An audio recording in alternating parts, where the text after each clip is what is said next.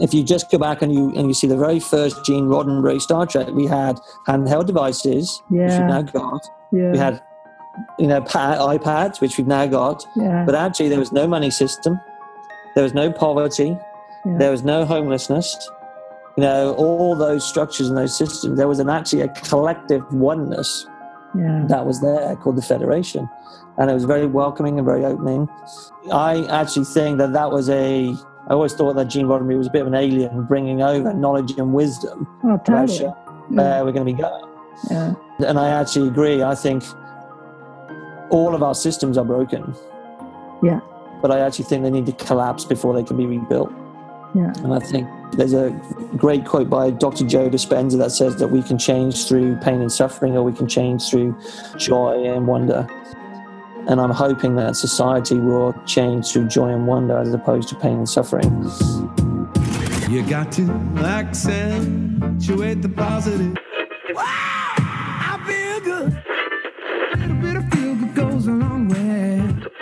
Welcome to ATP Radio. I'm your host, Karen Swain, teacher of deliberate creation, showing you how to accentuate the positive, the way to a better life. Your radio station is an example of the future existing right now.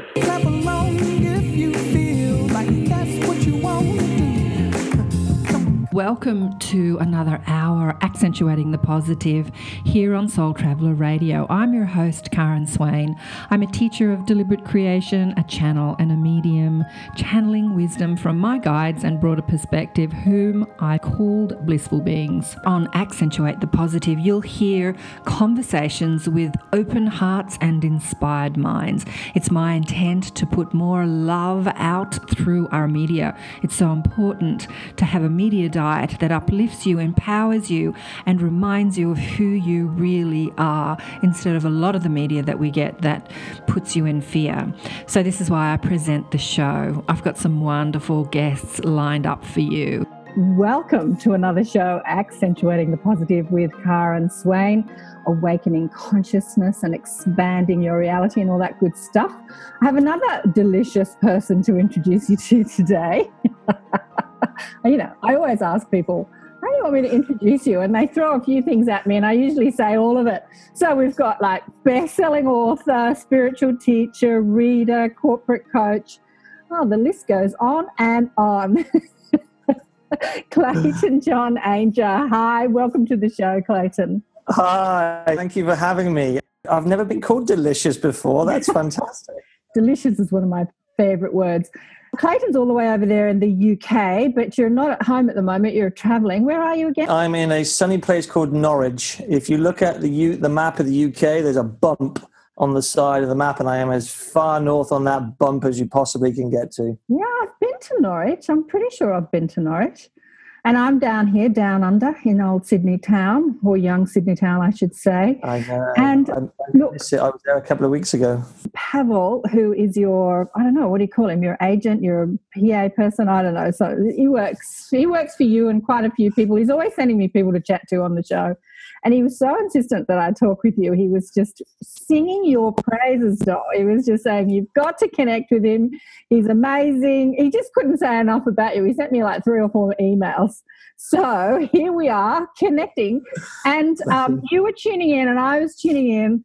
And I was really getting the sense of like, what is it that we're going to talk about? And I I think it was really about awakening people that are in the corporate world that know they're connected and know they want to pursue a broader, a more expanded path, and yet feel that pressure to be there making money, doing what the world said, what their mum wants them to do, what their university degree told them they could do.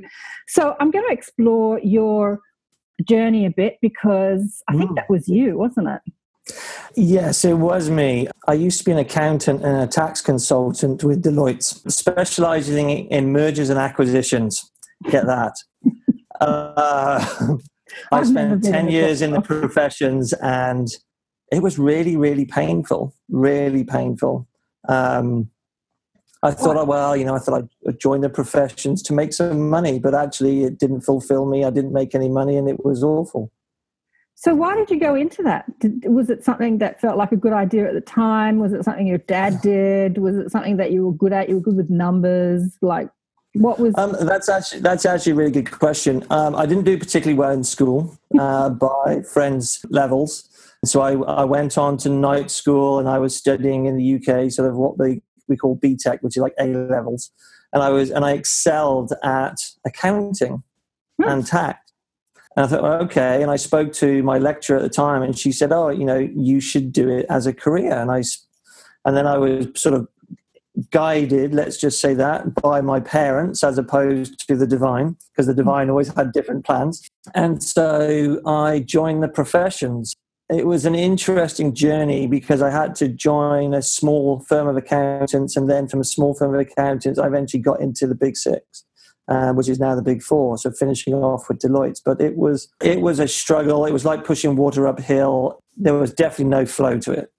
It's interesting because you, you say it was a struggle and there was no flow to it. Yep, but you were good at it and you succeeded at it. I would say I was, if I compared myself when I was studying the basic exams, yeah, I was good at it.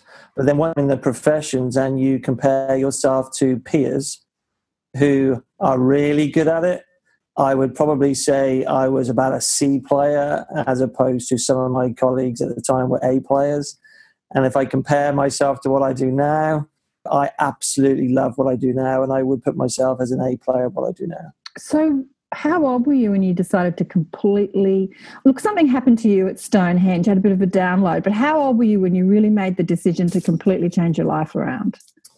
Uh, God, my so my daughter is thirteen, so we're going back about fourteen years ago. So I was thirty-two. Yeah, so you were you were young. Yeah, wasn't like you were middle aged or anything. not, not at all. Um, but I, you know, it literally everything in my world changed in a year. what happened? Uh, so I left. Um, I left the professions. I divorced my first wife. Piled on so much weight, it was it was ridiculous. Uh, I went up to, to something like I think in pounds, I think it's something like nearly two hundred pounds in weight, which was about 18 and a half stone here in the UK. Um, I piled on. Lo- I got loads of debt, and just literally every single area of my life just seemed to go out of control all at the same time. And it was an interesting saving grace I had at the time with my daughter, who was 18 months. And I remember sitting and meditating about do I leave this relationship? And the message that came from my guides was if I stay, you know, they said if you stay, your daughter will never experience her father's love. So I left. wow. And my daughter and I, we are like this. We are just, you know, amazing. You know, oh, that's so interesting that you say that uh, because, you know, as we listen to people's stories, we're always thinking about ourselves. That's just the nature of being human, right? And that's what I'm doing as I'm listening to you. My first husband was the same. My daughter was little when we split up, and he was just at work the whole time. He never saw her. And when we split up, she got her dad back, you uh, know? yeah. And Yeah. and and now she's you know an adult and they have this great relationship so that's so interesting that you knew your guides were talking to you at that point like Oh, oh yes, my I've always I've always been connected. I've always meditated. I've always had guidance. Can't say I've always listened to it, you know, because even today, my beautiful wife Lindsay, who you know we've been together nearly twelve years, married nine years this year. If I'm not listening, or if I get too caught up in what I call the ego's playground, my guides will go to her, and they'll poke her, and then she'll come and poke me. So there's always a way in which they get through, love it yeah. Which is fantastic. so when did you distinguish that it was your guides talking and not your common sense? You know because i used to call it my common sense until i started doing energetic workshops and realized that that common sense was actually beyond my intellect Yeah, and I think that's a really good distinction beyond intellect. I, if, if for me, it just feels different. Um, if it, if I, I, my wife often talks about putting herself in the common sense corner. So sometimes when I'm giving myself a bit of, you know, I'm learning in terms of my own path, and you know, and I catch myself, I will pull myself into my common sense corner, and I'll say, hey, you know, come on, Clayton, let's we need to sort out a few things here you know let's put a plan together let's you know let's and then i will go and connect in and when I connect in, it's very heartfelt. It's very like I get vibrations. Like just talking to you now, all the hairs on the back of my neck are standing up, all the hairs on the back of my arms are standing up. And I've learned over the years, like when I read for other people, that that I then know is just something to pay paying attention to. And it's almost it is beyond intellect. It is beyond feeling. It is real clear guidance. Mm, mm. And then it's up to me about whether I follow through on that. Yeah, exactly. I know it feels so natural and easy. And yet, and so you can kind of dismiss it because it feels so natural and easy for people that are looking at this thinking, you know, how do I connect to my higher self or my guides or my, I call them, the, I call my mob the mob, you know, blissful beings is the pretty name I give them, but uh, they're a rather large mob. And um, I like to be sort of irreverent about it and uh, yeah and it, it just feels so easy and so right when you receive the guidance it's kind of like yeah that makes sense oh yeah That's that's, a really oh word. yeah yeah That is a really good word. It does feel right. right And, Mm. and, and I'll say to people, when you're acting for your highest good, it feels right. There's, you're not doing anything out of obligation. You're not doing anything that you think you should. You know, it actually lowers your vibration. You're actually doing something because it feels right. And it feels, just feels, I would say beyond good. And then, and every, and it is every single time I have acted in accordance with that guidance, it has always been bang on. Mm, exactly so for a man who's an accountant were you telling anybody that you were having chats with your higher self or your spiritual team or your spiritual mob um, Um, no, not at the time. Everybody knows now, and I Yeah. would probably say it was my when my wife Lindsay gave me the nudge to go out into the world in a bigger way. Yeah, and it, and just having that courage and that safety that safety net to be able to have someone who really loves you and cares about you and just said, okay, come on, this is a gift that you have. It needs to be shared with others you're going out into the world. And then it was almost a relief of that. And then it was interesting when my book came out, the amount of CEOs and managing directors and senior leaders who contacted me for privately for readings, saying if I'd only known. Really? Uh, That's so amazing because, you know, I've interviewed so many people, and one of my favorites was a corporate lawyer for like 30 years. And then his spirit guide literally turned up as a physical manifestation to his perspective. No one else could see him, but he could see him and touch him and talk to him. And uh, I said, Why did he physically manifest? Why doesn't my spirit guide physically manifest? And he said, Because I was so corporate that if I hadn't have seen him with my eyes, my outside eyes, he said I would never have believed it. You know, if he was just talking in my head, I would have dismissed it as my imagination. So he like literally had to like show up and say hello. So love that. That's such a great But- story. you know, here's the thing: this I don't call it a gift because a gift says you've got it and I don't. Because I True. really, I really believe that our intuitive sense is our largest sense. And we, all of us, all of us, all of us physically focused, all of us embodied, are using that all the time. But we're just not given directions or guided. You know, we're just so focused on the intellect, on what we can see, taste, touch, and smell, and how we think about things, how we can work things out, that we're not guided to use it. Mm. And what I love about your story is that you know you're out there as a man talking to your spiritual mob and and you're going back into the corporate world exposed you know like i'm out there i'm out there I, and i think that's really important because it's you know to quote jamie butler it's not woo woo it's true true we've got to get this whole intuition and psychic ability is woo woo and get it out of that spiritual closet because that's just a paradigm that's dumbing us down. To make it a woo woo, to make it different or a gift or special is just dumbing people down, I think. I, I, I, agree, and I, I do agree with that completely, actually. And everybody has the same capability. Everybody. Mm. We are always in creation. We are always there, and it's just about trusting ourselves enough to be able to listen to the guidance that comes through. Mm. Whether you want to call it intuition, Mhm. but everybody has it. And you know, when I I have a great friend who works in one of my one of our corporate uh, clients. I had dinner with her the other night, and she said, "Oh, you'll be so proud of me. I'm really tapped in, turned on now." you know, she said, having gone from so left brain logic and intellectual to where she says I am now. She said, but it's been a journey. She said, nobody gave me an instruction manual. That's right. And exactly right. Nobody gave us an instruction manual. And the instruction uh, manual has always been, you know, people wearing purple, nothing wrong with people wearing purple, but people, you know, that look very kind of woo woo and they're teaching you how to speak to your spirit guides or connect to your angels, and all that's yeah. fine. But for somebody that thinks that they're like a normal person with a normal job and a normal life, they look at that as, you know, oh, that's not me, that's not me. So this is what I like about you is that you look kind of really normal and you're talking to your spirit guides and giving people psychic readings. I love that. yeah, and I and I rock up into a corporate environment and and people people come up to me and say, oh, you know, and I literally have leaders in one organization we work with saying, okay, so what guidance have you had today? You know, is there anything that we need to know before we go into the training, or is there anything we need to go do before we go into the meeting? And in some organizations, I have been known to do a meditation before we even start anything.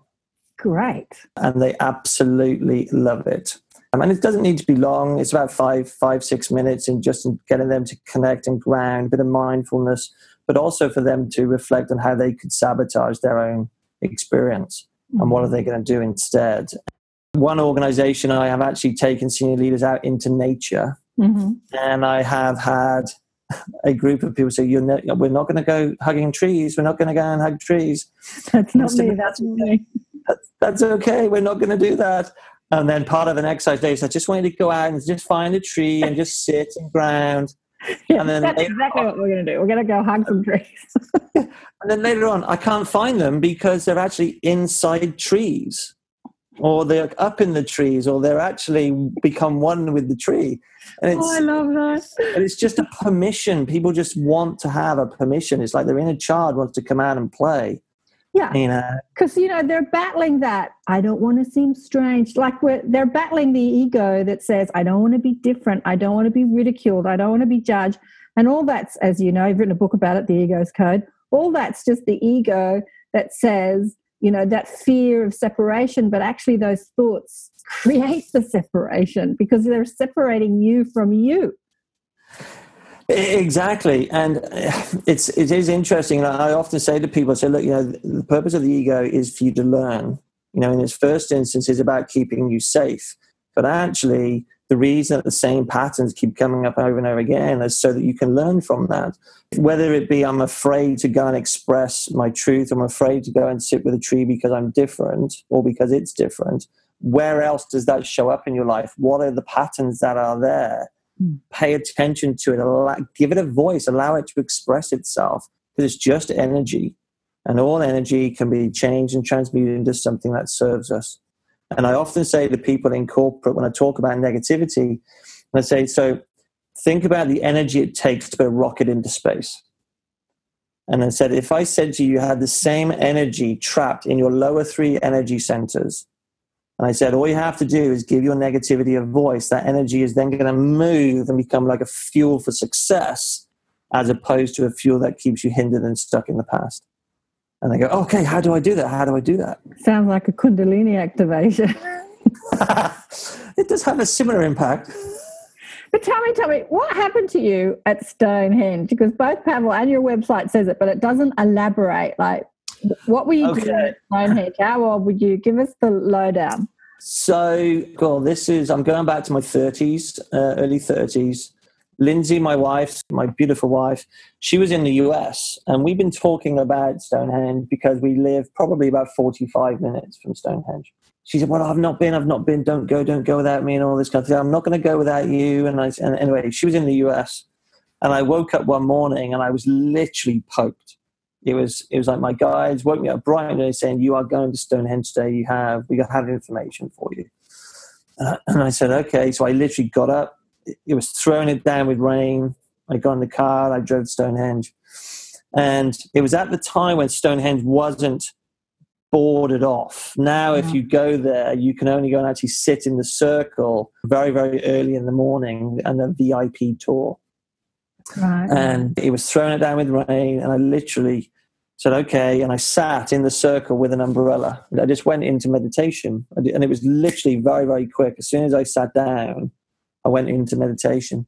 Then I went into trance, and I was transported back to a time when the Neolithic times when Stonehenge was actually active, so a sacred perspective. And, they, and I was literally gifted three words the ego teacher.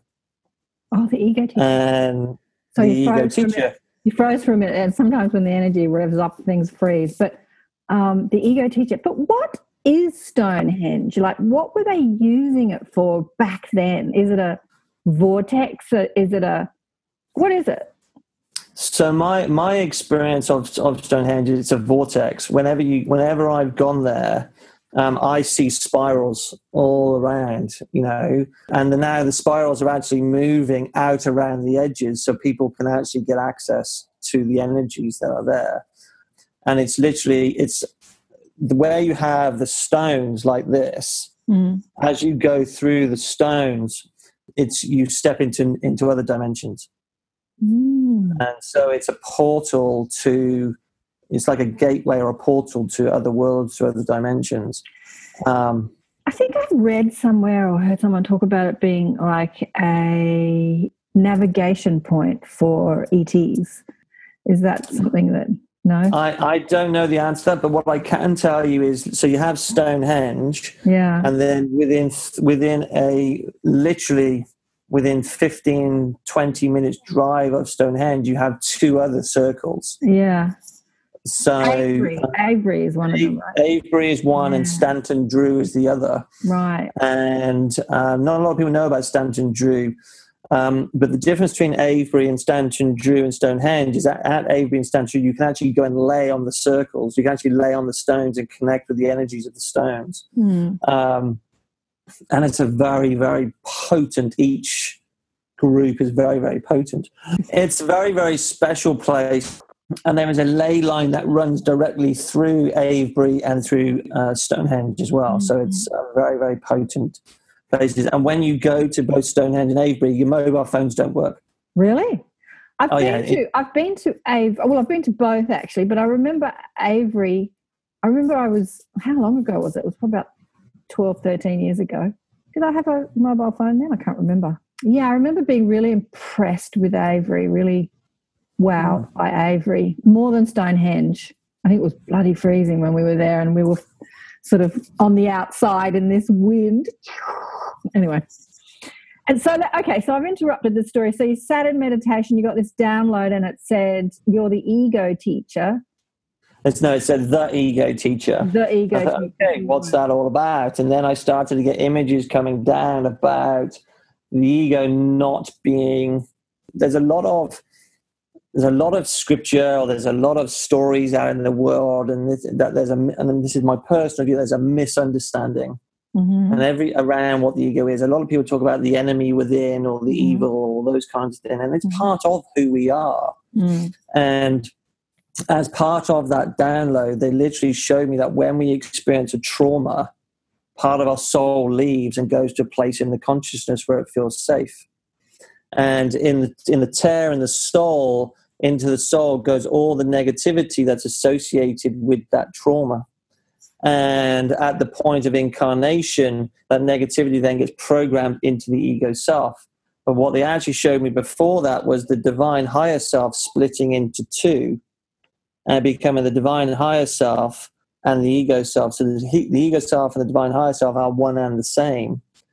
And so what happens is is that the ego self gets programmed with all the negativity and then acts like a beacon, sending out signals into the consciousness to say to attract to us situations and circumstances so that we can learn.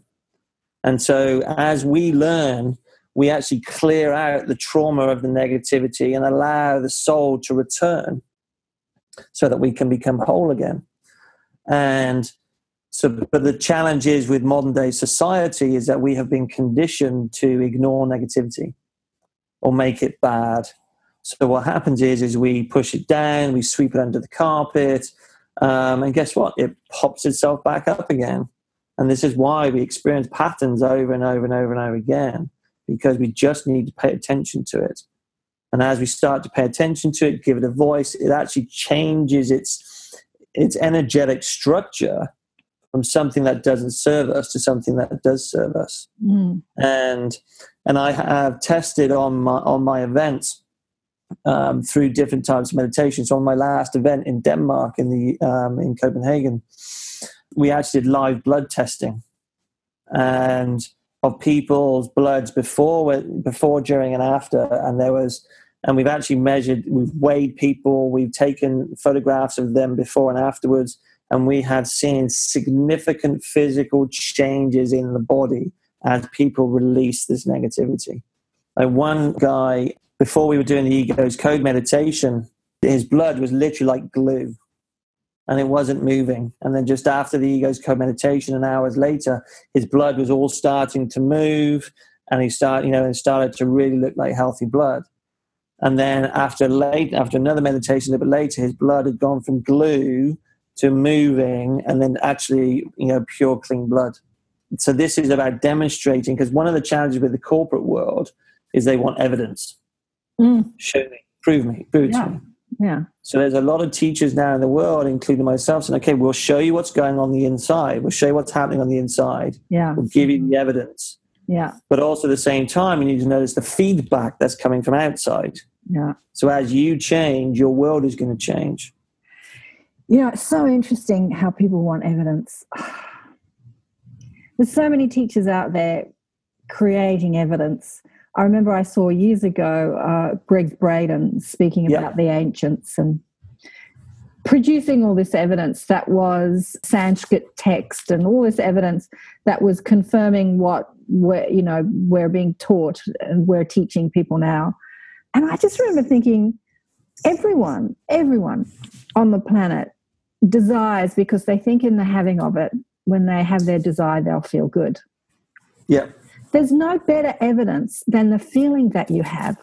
And yet, we don't make a feeling evidence. Like we're so distracted by the physical manifestation and all that physical manifestation that we desire so much the success and the love and the and the health and all that stuff that we want we actually want it because we want to feel good like that's the goal that's the goal that's the Exactly. evidence like there's the evidence. I should be, hello what evidence do you need?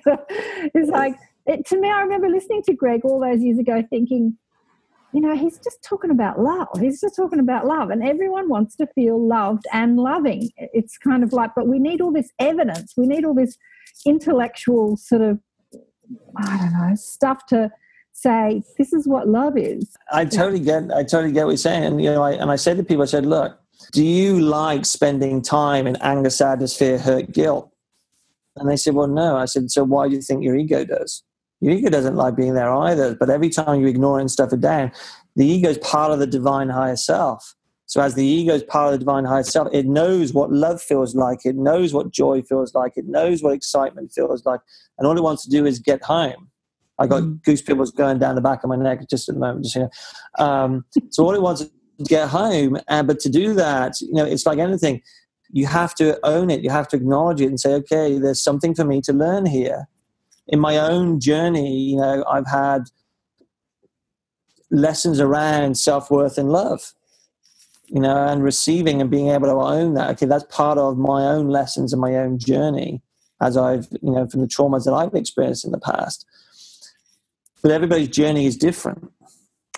But the one constant. Everybody's journey is different but as one of my favorite teachers says byron katie you know byron i always talk about her you know there is no original stressful thoughts. There's just not. There's just not an original stressful thought. Those stressful thoughts that you that we think are so ours those situations that pain that we go through that trauma that distraction that we all go through we always think it's it's you know we own it as if nobody else has ever experienced it because it's so isolating and there are just no original stressful thoughts you know recently i spoke to frances ray whose mother was an australian but she moved to the uh, States in the, at the end of the war, married an American, died in 2010 and then channeled all these books to her daughter, which are incredible.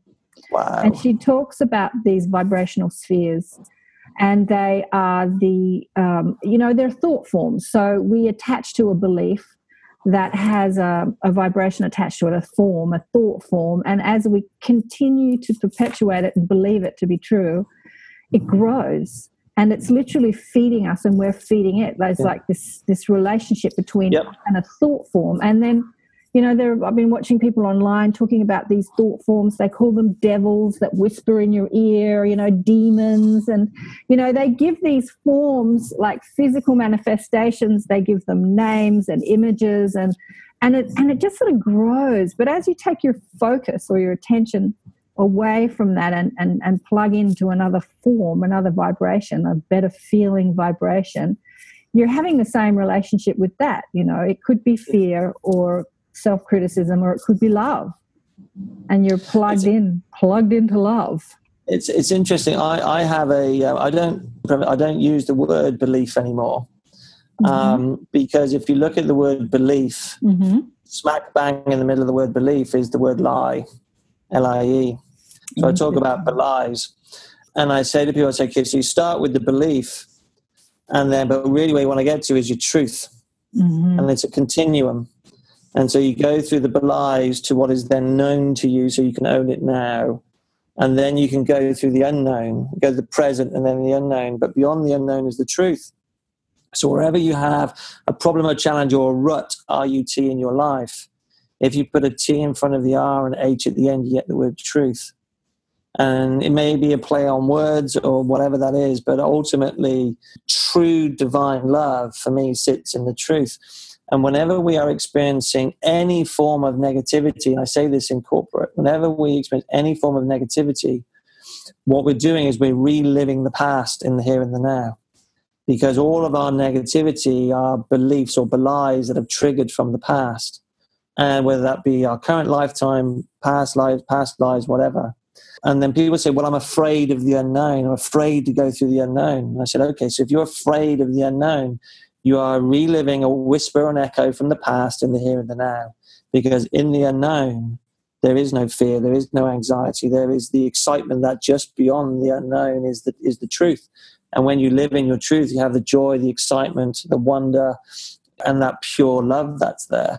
And, and this is the truth of mine that when we are tapped in, turned on, connected, and we're all living from our intuitive truth, that's what we're experiencing. So when those miracles happen, and they come from nowhere, that's a reminder, that's a bit of a poke from the divine saying, look, you know, you are really powerful. Mm-hmm. You know, get out of the damn way. Yeah. Miracles or synchro synchronicities, you know. Exactly. Synchron completely. Synchro destinies, I think, you know, Deepak. Yeah, that's his great book. Yeah, I remember that. Synchro destinies. The what does he say? The wisdom of uncertainty. I always like doing a Deepak. he sends me into trance. I love him. so, yesterday, I'm having a chat with someone. So, he's a spiritual teacher. He also has a show like me. He knows everything there is to know, right? But he was believing his stressful thoughts. And what was really interesting, the thought that he was having, because he's really trying to manifest something and it's not happening. And the yep. thought that he kept having was, if I feel better, if I put some work into changing my vibration and feeling better and not believing my stressful thoughts and this anger and frustration that I feel right now, I'm still going to wake up tomorrow and nothing will change. That's what he kept giving me, right? Yeah, yeah, yeah. So yeah. here's the thing, because that's what people believe, and that's what I believed. And and this was for someone who teaches this stuff and is living this stuff, you know, living it's much harder than teaching it it's knowing the power of shifting our vibration, of shifting yeah. from a stressful thought to a better feeling thought, and then a better feeling thought, and you know, shifting up that emotional ladder or emotional set point. And he was just saying, I've done it all before. I've done it all before. I teach this stuff. I, you know, put it out there on the internet and it doesn't work. Like basically that's what he was saying because it's what I'm doing that's making the difference. I have to change my job. I have to change. I have to do something in order to change my circumstances. And you know, oh, that's a bit extreme, it sounds like. Well, that's the way most people think. But most people think are not teaching this stuff. But, but uh, it's like in order to feel better, in order to get what I want, I need to change. In order to get the money I want, in order to get the success I want, or in order to get Yeah. you know the feeling that I want, I need to quit my job or change my house or change something. That action, you know, that action journey.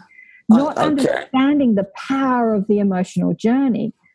You know, I, I remember being a single mum with no money and couldn't pay the bills and really practicing this and just lying on the couch and looking outside and appreciating the trees and just really tuning into that idea of appreciation like um, you know i'm not starving i have a roof over my head and, and just getting back into that gratitude and the phone rang and there was a job And, you know and i thought well that was quick like the power of changing Yeah. our vibration Mm. Can- It- it is. that? Yeah, I um, I was given the, an incredible gift by a very good friend of mine called Diane Hunter, who lives in the US. And Diane is an equestrian. She works with the horses, and she said, "I want to show you what I do." Hmm. So we were actually in Zurich at the time, and she went and found a farm with horses. And Lindsay, my wife, and I, we had the gift of being able to go and spend the day with Diane Mm. one of the things, you know, I'm not in question, I'm not into horses, and I didn't know that horses are connected to the divine. And this was an amazing experience for me because I got into the ring with them and the horses wouldn't come to me. And it was really interesting. Diane was saying, she said, they are picking up on your vibration. on your fear They're picking up on your fear. And I thought, okay, so what's my fear? And my fear was that six, 12 months earlier, Isabel, my daughter, had fallen off a horse, yeah trapped under the horse, and broken her, broken her leg. yeah She got trampled on it. yeah And I thought, okay, wow, I'm playing that out. And the horse is picking that up. Yeah So I thought, okay, so, and I'm vibrating, it's so cool. And I literally just closed my eyes, centered myself, and just let that go. I opened my heart and went into gratitude and appreciation for being there. And the horse came to me.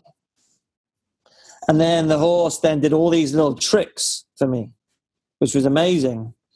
And it was a real gift in really noticing the feedback. So how does that translate into the into the into the real world? So positive thinking doesn't work because I can think something positive. I can send out a positive thought into the into what I call the web of life. And what I send out, I'm going to attract back. But it has to be a vibrational match to my feelings. So I can think, I want more money, I want more money, I want more money. But if my feelings are, I don't deserve it, then there's a vibrational mismatch that actually takes place. Yeah, you know, the thought I want more money, I think, is probably one of the most stressful thoughts you can ever have. exactly. it actually says you've got no money because I want it, I don't have it. And it's not, you know, it's not a good feeling thought. It's just not a good feeling thought. And, and you can even do it, we can do it with anything. So I deserve my twin flame soulmate. Yeah, that, Uh, yeah, But if I don't value love yeah. or I don't value myself, I'm not going to get that. Well, even so- saying I deserve my twin flame soulmate is still saying I don't have it. It's still a stressful Exactly. thought. Exactly. It's Exactly. Stressful thought. Exactly. And so what happens is is that there's a mismatch between what I really want, but then actually the lack that flows into and underpins that, that Mhm. thought. Mhm. The universe says, okay, you're not going to get that. Yeah. So I noticed, we take it back to the horses very quickly. I noticed in my own world that some of the contracts within our corporate business were taking their time to get to fruition. And so I, I had triggers that come out of my body. So, for example, if I have a pain in my left lower back, you know, and this often happens two, three weeks before anything major is going to show up around financial or worth. I then start to I've to pay attention to it. So this trigger was coming up. I was noticing the feedback. I was having other signs physically come from clients like delaying work and things like that. Thought, this is interesting. What's going on? So I literally, one of my favorite meditations is Tom Kenyon. So I literally put on a 30 minute Tom Kenyon and just completely went into me. I did go into where's the pain, what's going on. I just, I, I changed my vibration, I changed my energy. And it's literally, as soon as I came out and vibrating, as soon as I came out of meditation, 31 minutes later, the phone rang. Very similar to yours. The phone rang, client said, uh, We've just signed the contract, here's your purchase order. And it was instant. yeah. You know, a lot of people say, well, I used to say to Lindsay, my wife, divine timing, divine order. You know, and I said, yeah, okay. So I see that there are three levels of creation. There is the traditional third dimension. I set a goal, I take action, action, action, action, action, go after it. There's a fifth dimension of creation. Oh, got ringing to me is fifth dimension to creation. They're communicating me, which is I've got to take some action, but ultimately the divine sees that I'm taking action and it comes to me. But it can be a little bit of time. And then I like working with this eighth dimension of creation where I am aligning my vibration to what it is that I want. And it shows up instantly or at least longest within 24 hours. And everybody can do it. So you would call eighth dimensional manifestation as in like jumping timelines basically just Yeah. li- just living there are a few people who have put it in different ways like living as is like living it as if you've got it yeah just like living that timeline you can shift timeline just something i'm really passionate about i just so want to see this taught you know the great mystery schools how we mold and shape and transform and, and move vibration, how we play with the energy, you know, how we're playing with the energy.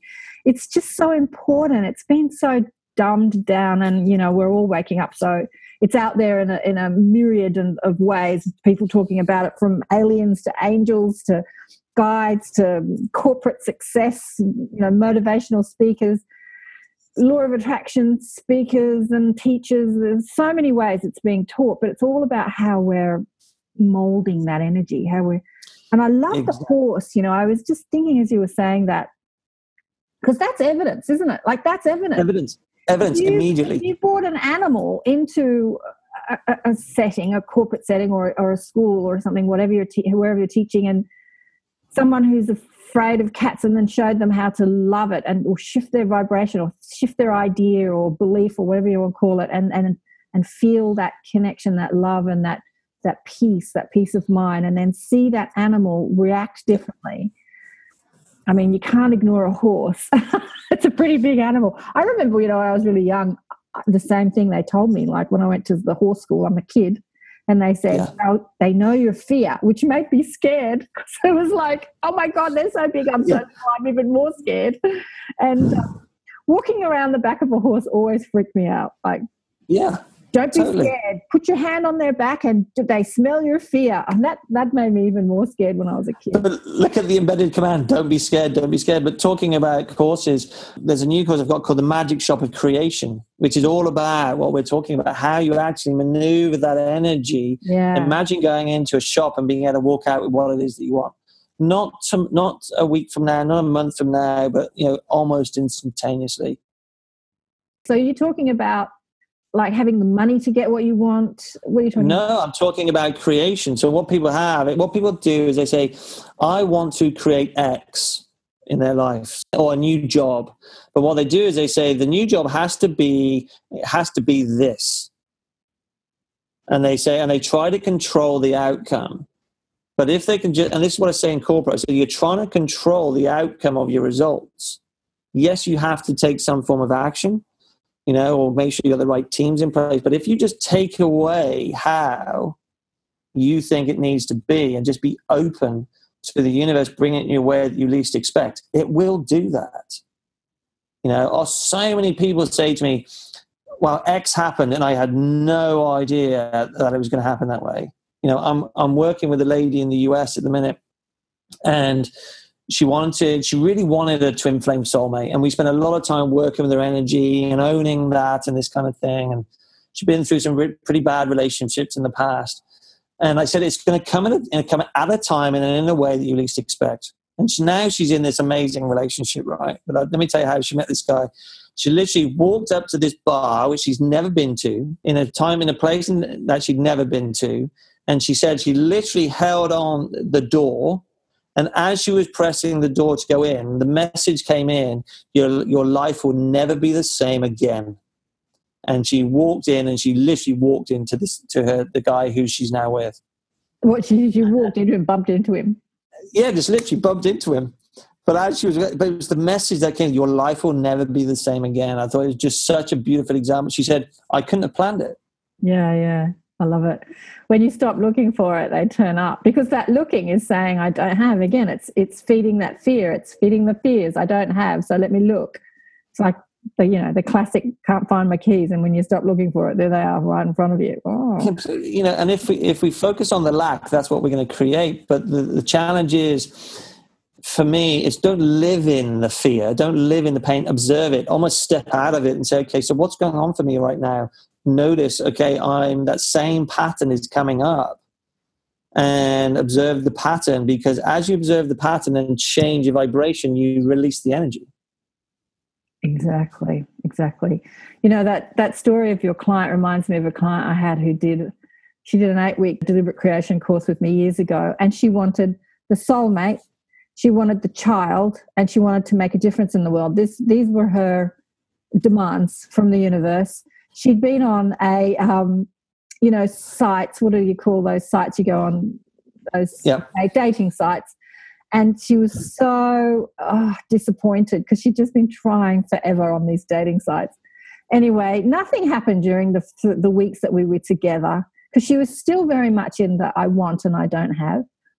And it wasn't until a few weeks after we'd finished that she sort of relaxed about it because it gave her a whole lot of, you know, relax, you know, just enjoy your life, just enjoy. You know how many times you can tell people to enjoy their life and they think, no, I've got to go out there and look for them, you know. Yep. I can't enjoy myself. I've got to make it happen.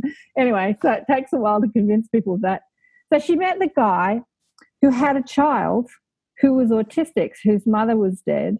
So she got all those demands in one swoop. And, you know, don't you love the way the universe just orchestrates? Uh, completely, So completely. She Uh, like she's looking after this child. She felt like she was really making a difference. She got the child without actually having to give birth. That was good, and and she got the the soulmate, and they're still together years later.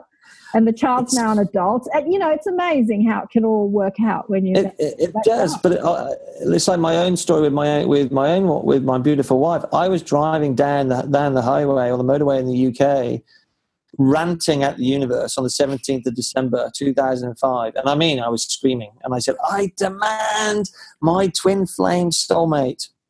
And literally, my phone rang. So this is feedback immediately. My phone rang, and there was a guy called Joe Williams inviting me to a speakers academy in, in Colorado in the US.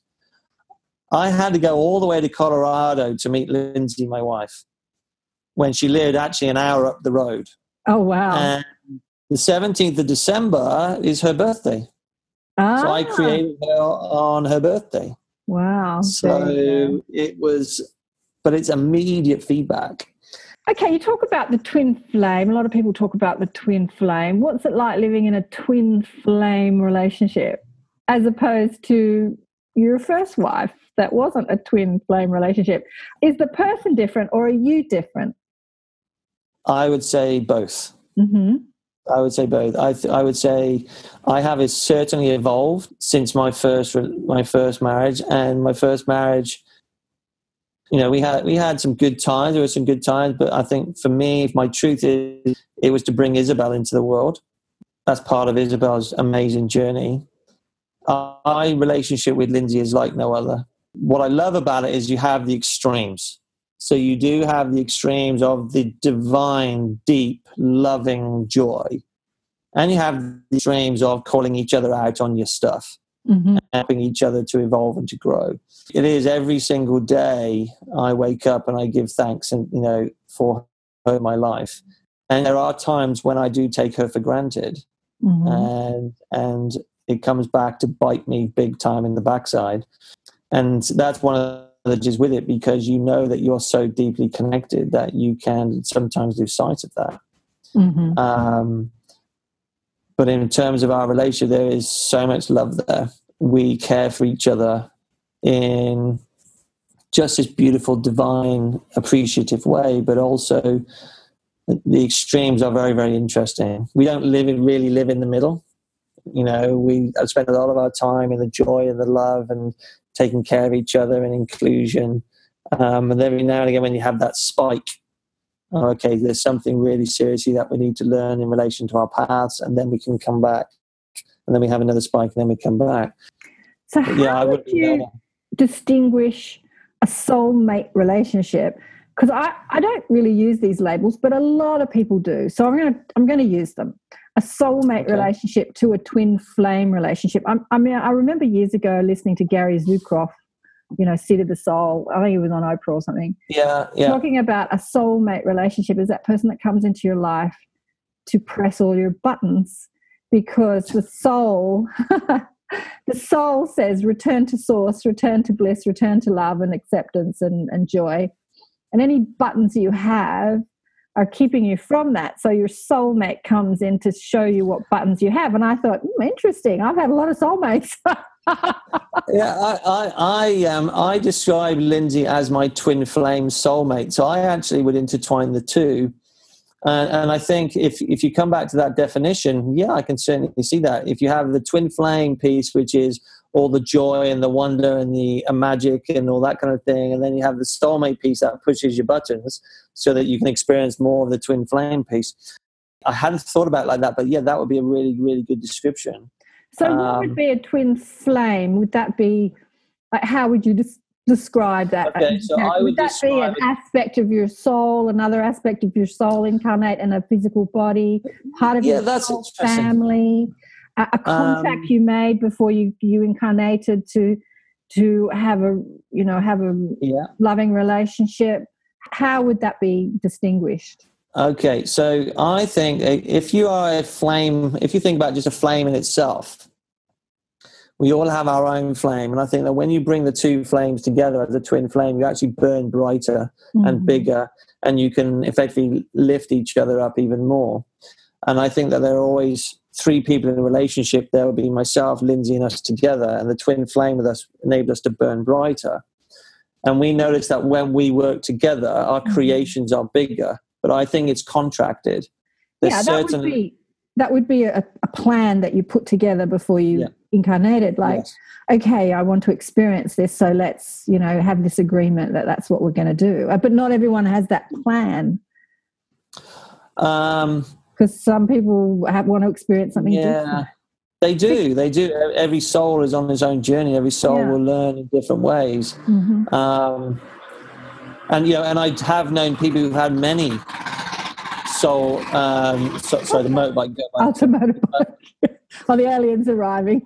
the aliens have I, I, I've known many people who've had amazing relationships. So it's maybe three great relationships in their life as they have evolved, and mm. they've described them all as as soulmate relationships. yeah. You know, and very Yeah. close, deep, loving relationships. So yeah, so I, I think every every soul, but I, I would certainly say for Lindsay it's definitely contracted, definitely in a beautiful, way. in a beautiful way. So she sounds like she's intuitive as well. So she's obviously so so the contract feels to me like you came together to you know expand this message of what were the three words the ego teacher so Yeah. helping people distinguish their ego helping people mold the energy helping people come into their power self-empowerment self-empowerment Uh, look you know where we're going as a human race is we're all shifting we all need to know we all need to release a lot of the fear-based beliefs be lies that we're Yeah. carrying around and and feel more connected and more i really think more empathic because when you you know when you connect with someone empathically and you feel that oneness you don't you, you no longer can lie to them because they can feel when you're lying and you, you don't Yeah. you don't want to hurt anybody you don't want to hate anybody and, and the whole world changes you know and i really feel like we're all going that way so there's so many of us out there teaching it in so many different ways you know and so and, and and we are getting feedback from all over the world. You know, if you look at the the, the recent British election, that is feedback. You know, well i haven't looked at the recent british election so tell us about us what's happening? oh my God! So we had so there's our prime minister is a lady called Theresa May. another lady Woohoo! Another lady, she had a majority, you know, uh, but she wasn't voted in. So she, uh, we had our old prime minister David Cameron, and he resigned, and Theresa came in. right So Theresa had this big majority over her nearest competitor, a guy called Corbyn. Everybody has their views around Corbyn, but you know he is very honest, open, straight. This is who I am. Love me, hate me, I don't care. But this is my views. This is how I will lead the country. And so there was this big gulf between Theresa May and Corbyn. Then, so Theresa launched this snap election thinking that she had this major gap of change, but didn't really have a strong enough manifesto. Thought her ego, rather than learning from her ego, her egoic self said, okay, well, I'm going to win this. I'm so far ahead that, you know, I don't really need to go out on the campaign trail. So her campaign was rubbish, to say the least. And Corbyn actually went out and connected with the people, really took the time to understand and connect with the people. And then actually, when we actually came to election, May got in, but actually she's got a hung parliament, so she doesn't have a majority. She can no longer, and she's had to look to seek a partnership with another party. And Corbyn's um, literally uh, popularity is, is skyrocketing and going through the roof. And people are voting with their feet and saying, "No, you know, you're going to take us for granted. You're not going to listen to us. You're going to do what you think you think is right for us, without actually connecting with us as human beings. And we're going to show you otherwise." It's the same in the US with, with Trump and things like that. But hang on, she got in. She has a hung parliament at the moment. So, oh, so she it's, it's happening right now, is it? That's happening right now. So Oh, she's lost her majority. She no longer has her majority. She can't actually get anything through the Houses of Parliament because um, she hasn't got enough votes. And at the moment, we don't have a formal government because Yeah. she has to go and partner with another party. Well, that's so interesting because that exactly happened here. And what's really interesting is that we had a female prime minister for about a nanosecond who got into power because they voted out. I think she overtook the prime minister. She Yeah. and, and um, did, did they vote her back in again? I don't think they voted her back in again. But anyway, but it's the parliament that we have at the moment was we had a hung exactly the last election we had, which was probably over Yeah. a year or so. It just it sounds like history repeating itself in another country. Oh, so, what do your guides say about all this this upheaval within the political, you know, environment? It's just about systems changing, don't you think? Or what about? Completely. It's, it's yeah. When, as soon as you said that, I- my all the hairs on my back of my neck and my arms stood up. People are, they, yes, they want to be led, but they want to be taken care of. They want to be seen. They want to be heard. They want to be included. They don't want to be dismissed. Interestingly, though, that I think that people are, whilst they're pushing back against, it's an old way of thinking. Politics these days is very old and antiquated. Um, people are evolving and they want this to evolve with them, which is why I think the new generation of kids coming through, they'll make some big changes. But interestingly, we will push back against society because we want change, but Mm. we actually won't listen to ourselves and push back against ourselves and say, okay, so what are we going to change in our own life, in our own world? Um, Well, exactly. I'm getting this guidance. I'm, I'm getting this download as we're talking. So they're saying that next year is going to be a really big year. It's like what Oh, yeah. they're saying is hold on to your hats, kids. It's going to be a wild ride. That's the words that are coming to me. My guides have a real sense of humor. And they're just talking about the systems just really, really rocking it up next year. 2018, they're showing me. Yeah, so it's really about knowing that no matter what's happening, this is what we're talking about. This is what you teach. This is what Yeah. I teach. It doesn't matter what's happening politically or financially, or we have the ability to still enjoy our lives and still thrive because we are in control of how we mold our energy, how we flow our energy. And so when the shit hits the fan outside ourselves, it really makes us come back inside ourselves to find that peace of mind and that joy and that security and all that stuff that we look outside ourselves for in our politicians or in our systems and so the systems are all breaking down and we have to come inside we have to come back in Completely agree. The greatest system that we have is what is in here. Too many people look for guidance outside. Well, start here and then go outside. And, you know, and I, I remember when the global financial markets collapsed yeah and we were going into i remember recession, too You know, um, our business still grew and thrived. yeah You know, and people say, "How did you do that?" And I said, "Well, Yeah. we don't listen to what's going on outside. We actually go in and say, okay, what do we need to do to maneuver our own energies through this challenging external energetic environment?" exactly you know, and that's about listening to us. Yeah. And you're Going gonna, you're going to talk about Trump. You know, this is what you said. This is what's happening with Trump. So you think that that's the same thing? He's really he's shaken things up. He's like a complete maniacal sort of maniac. Like what do you call those people that are? They think that they've got that God. Oh, what do you call it? Um, God, there's a, yeah, the God complex. Yeah. uh, know what you mean. Megalomaniac. Megalomaniac. That's the word. Yeah. He's showing people that if you want to feel good, you've got to find it inside because completely, you know, and he's being he's being a mirror of what people don't want. yeah, You know, but at the end of the day, the the U.S. political system voted him in. They did, but he's also being a mirror for what a lot of people want too, because the people who voted him in wanted that, you know. So a lot of people are very happy. I want, I want someone like him, you know. I want someone who's going to fight back. I want someone who's Hmm. going to push the system. I want someone who's going to drive that change. I Hmm. want someone who's going to be honest and authentic and represent me and my views. And Hmm. you know, whatever you your view, people's views of him, he is he is shaking things up. hmm You know, Yeah, and the last- sometimes we shake. The last person, we're having fun with the internet. It's doing all sorts of things. I always ask them to back away from the computer when things mess up, and usually when I ask them to do that, things calm down.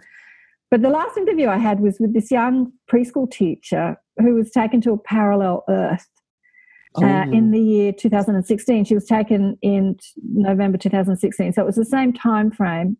But in that parallel reality, um, in the 50s, disclosure happened.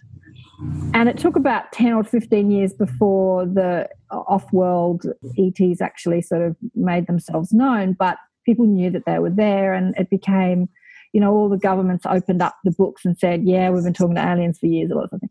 And it completely transformed. So 2016 in their world, no politics, no money system. You know, it completely transformed that world. And so that the systems that we still have in place now didn't exist anymore. No money. Mm-hmm. They didn't have money. And consciousness had drastically shifted. Yeah. And you know, I love that. I love that story. And I and I wondered why she'd had this experience like our timelines are colliding and I felt like, well, they told me that you know because we're that's where we're going. So we got a glimpse of what can happen, Mm. but that's where we're going. Like these systems are breaking down, and political systems, money structure systems, because we're moving to a new time. Is is that I- what your I- guides tell you? Yeah, I, I would absolutely agree. And I think we have already seen it. I think it's already been presented to us.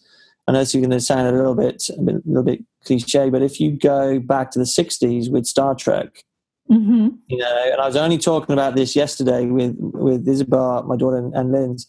If you just go back and you and you see the very first Gene Roddenberry Star Trek, we had handheld devices, which we've now got. Yeah. We had, you know, pa- iPads, which we've now got. yeah. But actually, there was no money system. There was no poverty. Yeah. There was no homelessness. You know, all those structures and those systems. There was an actually a collective oneness yeah. that was there called the Federation, and it was very welcoming and very opening.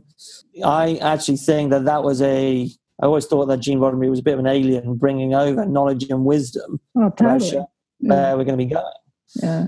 And I actually agree. I think all of our systems are broken. Yeah. But I actually think they need to collapse before they can be rebuilt. Yeah. And I think there's a great quote by Dr. Joe Dispenza that says that we can change through pain and suffering or we can change through joy and wonder. And I'm hoping that society will change through joy and wonder as opposed to pain and suffering. But I don't know. I think we're going to go through the pain or outside of us, the energetic is going to do that. But Clayton, the pain and the suffering only exists when you're holding on to a system or a way of being that you feel gives you your joy. Because when, you know, like it might be, let's make it sort of really mainstream. It might be your husband or your boyfriend or your lover. Like you give me my joy, but if you leave me or if you die, I'm in pain and suffering because Yeah. the joy is not inside me. It's because you're in my life Exactly. Yes. uh, or this job is in my life, or this money is in my life, and that gives me the feeling of security, or it gives me the feeling of makes me happy, you know. Yeah. So when you're holding on to anything outside yourself, any system, polit- Yeah. politician or lover or money or bank account or anything, and you lose that, there, there's pain and suffering. But if you lose something and go, "Oh, this is exciting. What next?" Like then you're in joy. Yeah. I, I, I agree, you know, and it's it's like there is a there's a famous quote that says we you know we have 60, 60 to ninety thousand thoughts per day, and eighty percent of them are, are negative. So choose your thoughts wisely. well, actually, I have a slightly different view. Is if we're experiencing sixty to ninety thoughts per day, which are repeated over and over again, and a majority of them are negative, there's something for us to learn you know why aren't we actually paying attention to that? Not going into it and experiencing the pain and the suffering and you know saying okay so what's going on for me? What's the patterns that are there that are showing up? You know how can i use that as something that's going to serve me? Because then i don't have the attachments you know to money to um, to that person who's potentially going to leave me. I can actually be present in the moment and enjoy the relationship that i'm in yeah. or enjoy the fact that I'm, say, with my daughter, or enjoy the fact that I'm lying on a beach, or enjoy the fact that I'm reading a good book. I'm not worrying that something bad is going to happen in my life. I can just be one and with myself and maybe be one with that person that I'm with, you know, whatever is going on. Um, so I think there's a real exciting time, you know, taking place right now. Yeah. And we're seeing it all. This is all feedback that's around us about what's happening. It's totally exciting. It's so exciting that there are so many off-world beings like all tuning into this, you know, television station to watch. Like, what are you guys gonna do? like, this is the best sitcom they've completely popcorn. it's like, what are you guys gonna do? And uh, I'm getting a really strong message for you. Like, don't you know, like what you do, you know, any of us who are teaching people how to mold their energy, never going to be out of work. You know, as things really heat up with systems um, in the, you know, the political arena and the, and the financial arena, as things really heat up, so many more people are going to be reaching out for people like you to show them, you know, how do I find my peace of mind again? How do I get back to that feeling of security, that feeling of joy, that hmm me, Clayton, help me. oh, that's lovely. I'm just yeah. tuning into the, your future. You're not going to be out of work anytime soon. It's only going to heat up. It's only going to get more and more and more. Yeah. But it's. I'm very grateful for that because, I, I, and I'll tell you why. I I can read very very accurately for other people, but it takes a real you know special person to be able to actually connect with my energy, connect with my guide. So I, I received that graciously, um, that guidance. So tell um, me about your reading when you're reading people. Uh, do you tell people when you go into corporate that you're you're you're, you're reading them? Um, okay, so I do maintain a boundary in corporate because um, some people say to me, "Oh, can you go and do that funky that funky stuff that you do?" and make sure mm. that somebody is aligned to our organization. So I, I did interview somebody recently and I said to this lady, I said, I've been asked to read for you. And she said, Oh, that's okay. I've read your book. I know who you are. I've done my homework on you. So, yes, by all means, do that. So, I actually read for, made sure she was a corporate fit. And she is, and she's flying, absolutely flying. Yeah. Um, but I won't do that without the person's permission in front yeah, because yeah. that's an invasion of their energy and their space. But when I read for people, so I read people all over the world. I've got lots of people in Canada, lots of people in the US, Australia, is, is but the, the um, process one. of reading, you just are you just receiving down you just receiving downloads of information about people yeah, so completely. Yeah. or are you talking to your guides, having a you know back and forth conversation, or, or all of it? Or so it's, it's basically all of it. So yeah. I would tune into somebody 30 minutes before, so I'm making yeah. pages and pages and pages of notes, and then they will come on a call, and I'll share with them the notes, and then I'll and then I will do a rune reading for them. So I'll read the runes which gives them very specific action for them to be taken over the next two to three months because people like the human element of people. They like to have something to do. Um, yeah. So we've done all the spiritual stuff ahead of time for 45 minutes. And then for the last 15, 20 minutes, we'll do the runes, which is the action for them to take. Yeah. Um, and I, and I genuinely, I love it. People have a profound experience. So many people say, how do you know that? And I said, Well, uh, I don't know that per se because I'm reading from your guides. And I have some great trips when I do that. So I go, I will go quantum, and I go to different dimensions, and different things come in, different types of guides come in, and it's it's joy. I just, for me, I just wish I could draw. So my daughter is an amazing artist, and I wish that I could draw some of the guides for people that come through Yeah. to be able to see it and then send it to them as a gift afterwards would be fantastic. That's so interesting that you say that because I was just looking on YouTube before I was talking to you and, and watching artists, galactic artists drawing, you know, different beings, spirit Mm. beings and and um and and they were just amazing. And I connected a friend of mine who does draw spirit, you know, when she does a reading, she doesn't tell you anything, she just tells you to shut up and then she draws what she sees. And I connected her to another friend of mine who goes on astral travels and travels to all these amazing, you know, like different dimensions and universes. Yeah. And he can't take photographs and bring them back to show us. So I said, Can you talk to my friend and get her to tune in to you and like draw it? I don't actually know what happened with that because, yeah, you need to do, you can't take photographs when you're out there on, you know, the astral planes. That's awesome. Yeah, because having that visual is, I it's lovely, that, that visual representation. It's beautiful. Oh, it, So it's, maybe you and your daughter can work together. She can. How old is she? Well, she- She's young. she's 13. She's pretty pokey as well, you know, so Pretty she's, pokey, yeah. Oh, she's know, she- amazing. I'm just tuning into her. Ooh, beautiful. oh man, when she was little, she used to sit and just talk to the, talk to the wall. And I would say, you okay? Yeah, I'm just talking to my angels, dad. Powerful. Mm. You know, yeah, she, little star seed. That one. Wow, powerful. Mm. I don't know. Maybe you guys can have a bit of a daddy daughter roadshow. you can send her the, what you're seeing, and she can draw it. But this is what my friend Elle Elle does. Ellie, she just yeah, she just she just tunes into the energy and draws it. It's beautiful. She's a beautiful artist as well. Yeah. Mm. oh my God. You know, we're running out of time. I don't know how long we've been talking talking for ages. Oh, I don't know. I'm lost in that. I know. It's, it's awesome. I keep interrupt. We keep inter- I keep interrupting you. So you went to Stonehenge, got the download, the ego teacher. You know, the thing about getting these downloads is that you've got to be practical and put it into like what does that mean? You know, how do you make that happen in the real world? I mean, that's Exactly. I mean, lots of people know that they're here to make a difference, and I specifically speak to those people. But then knowing that you can read people, or that you're psychic, or that you've got you can channel, you get downloads, or knowing that you're making a difference somehow, you can draw or Yeah. bring through whatever you know inventions or whatever. How do you kind of make that real in your life? You know, how do you make that your vocation? How do you go out It's- there in a 3D environment and make that happen? One, one of the things, and, and that's actually a really, really good question because I think one of my own personal gifts is being able to translate the language of the divine in a way in which we can actually practically use it day to day. I was coaching effectively uh, in the corporate world and I had to give somebody some feedback and he wasn't open to the feedback.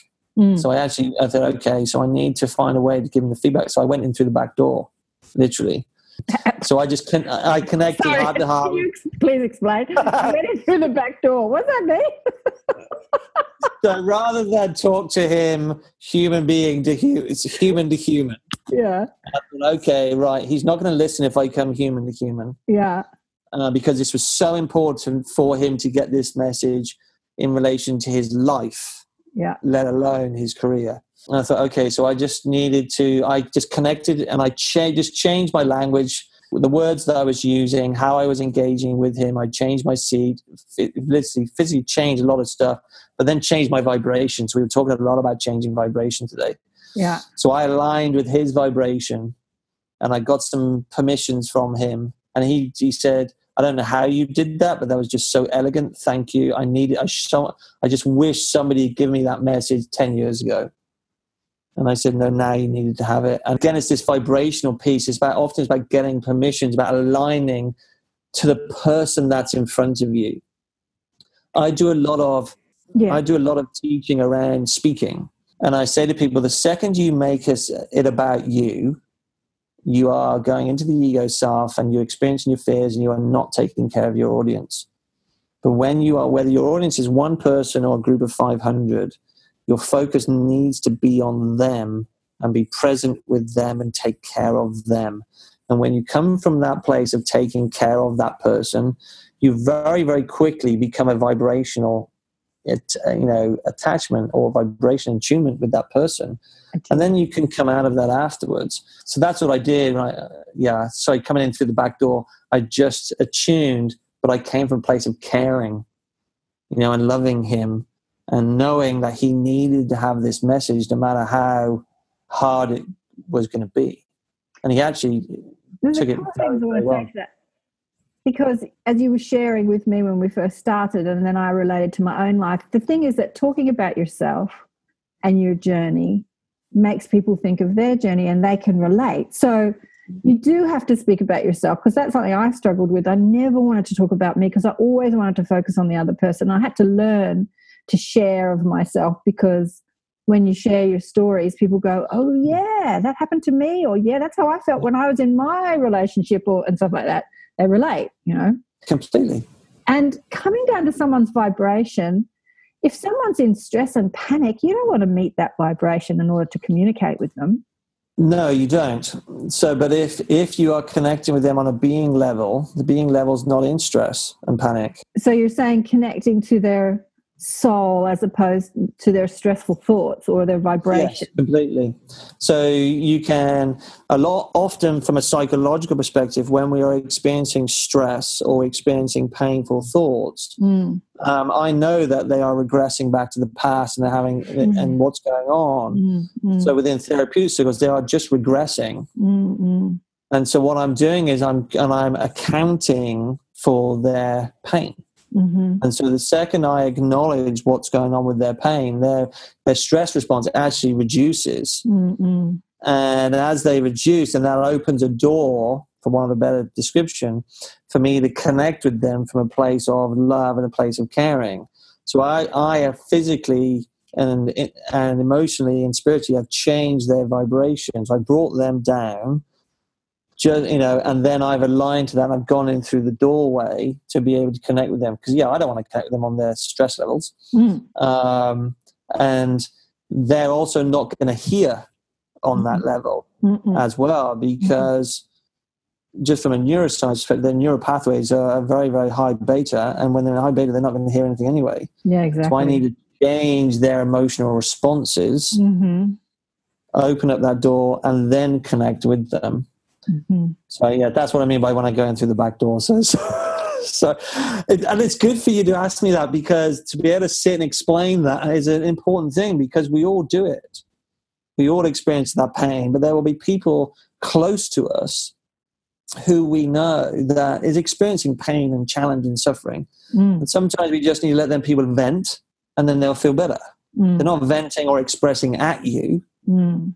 You know they're just expressing and i remember in my amazing relationship with lindsay years and years ago i used to take her expression personally That's so- what everyone does, and that's where fights. You know, that's where fight. Like, Exactly. That's where, that's and, and you know and she just said to me i'm not this is not at you i'm just expressing what's going Yeah. on I thought, oh right and that literally changed Mhm. our relationship overnight but it also ca- gave me ripples which i was able to use in other environments Mm, and I, you know, and I talk about that many, many times. But yeah, I do share all my own personal stories: Mm, the good, challenging, the bad. the good, the bad, and the ugly.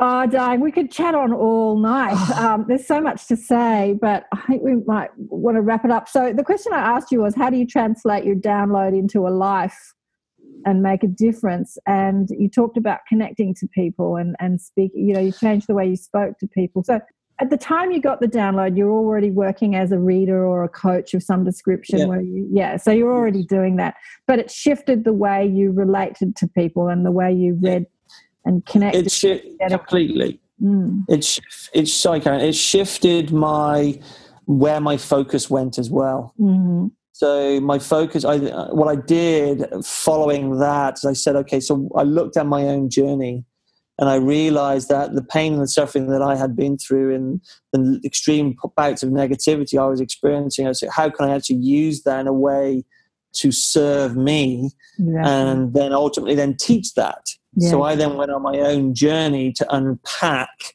my own journey in terms of my own stories and my own patterns. So then I can say, okay, so now I understand how I did it. Mm. Let me let me put it together in a package or in a way in which can help other people to understand that actually their negativity is there to serve them, you know, and that spiritually negativity is not negative. Yeah. You know, it's a, it's a source for good. So you would say, love your stressful thoughts. I would, I would, I would say love and appreciate them and give them a voice. Yeah. You know, but because if we don't give them a voice, they will come back harder, stronger, and more potent until Yeah. we do. What's it showing you about yourself?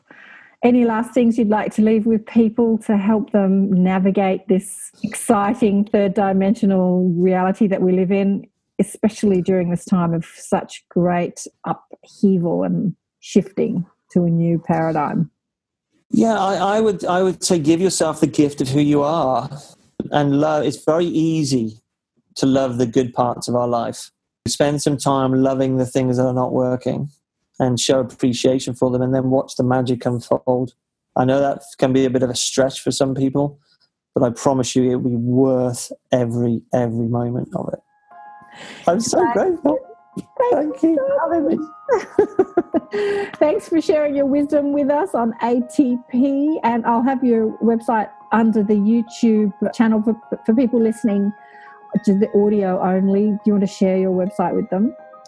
Yes, please. It is www.claytonjohn, J O H N, Ainger, A I N G E R dot com. Beautiful. Thank you. Thanks for being on the show. Thank you, Karen. Have an awesome day. Thanks for listening. Thanks for being with us for another show, Accentuating the Positive with Karen Swain. And remember, if you'd like to be a part of the Inner Sanctum, join us for our monthly webinars where we talk about all this in depth and we explore and show you how you mold your energy and flow your energy and talk about deliberate creation. And I invite some more delicious people to come on that you can meet individually or you can meet personally in the webinars to share their wisdom and might just have to get Clayton to come on next year. We're booked out for this year to come on to the inner sanctum and share more of his wisdom so you get to talk to them and meet them and pick their brains. so join the inner sanctum. Thanks for joining us. Bye for now.